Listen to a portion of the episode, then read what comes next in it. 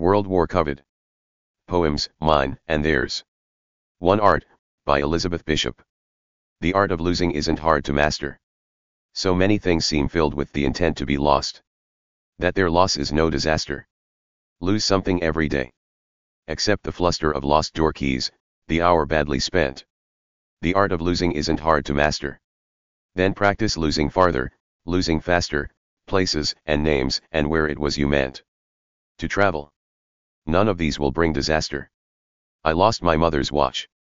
And look, my last, or next to last of three loved houses went. The art of losing isn't hard to master. I lost two cities, lovely ones and vaster. Some realms I owned, two rivers, a continent. I miss them, but it wasn't a disaster. Even losing you, the joking voice, a gesture, I love. I shan have lied.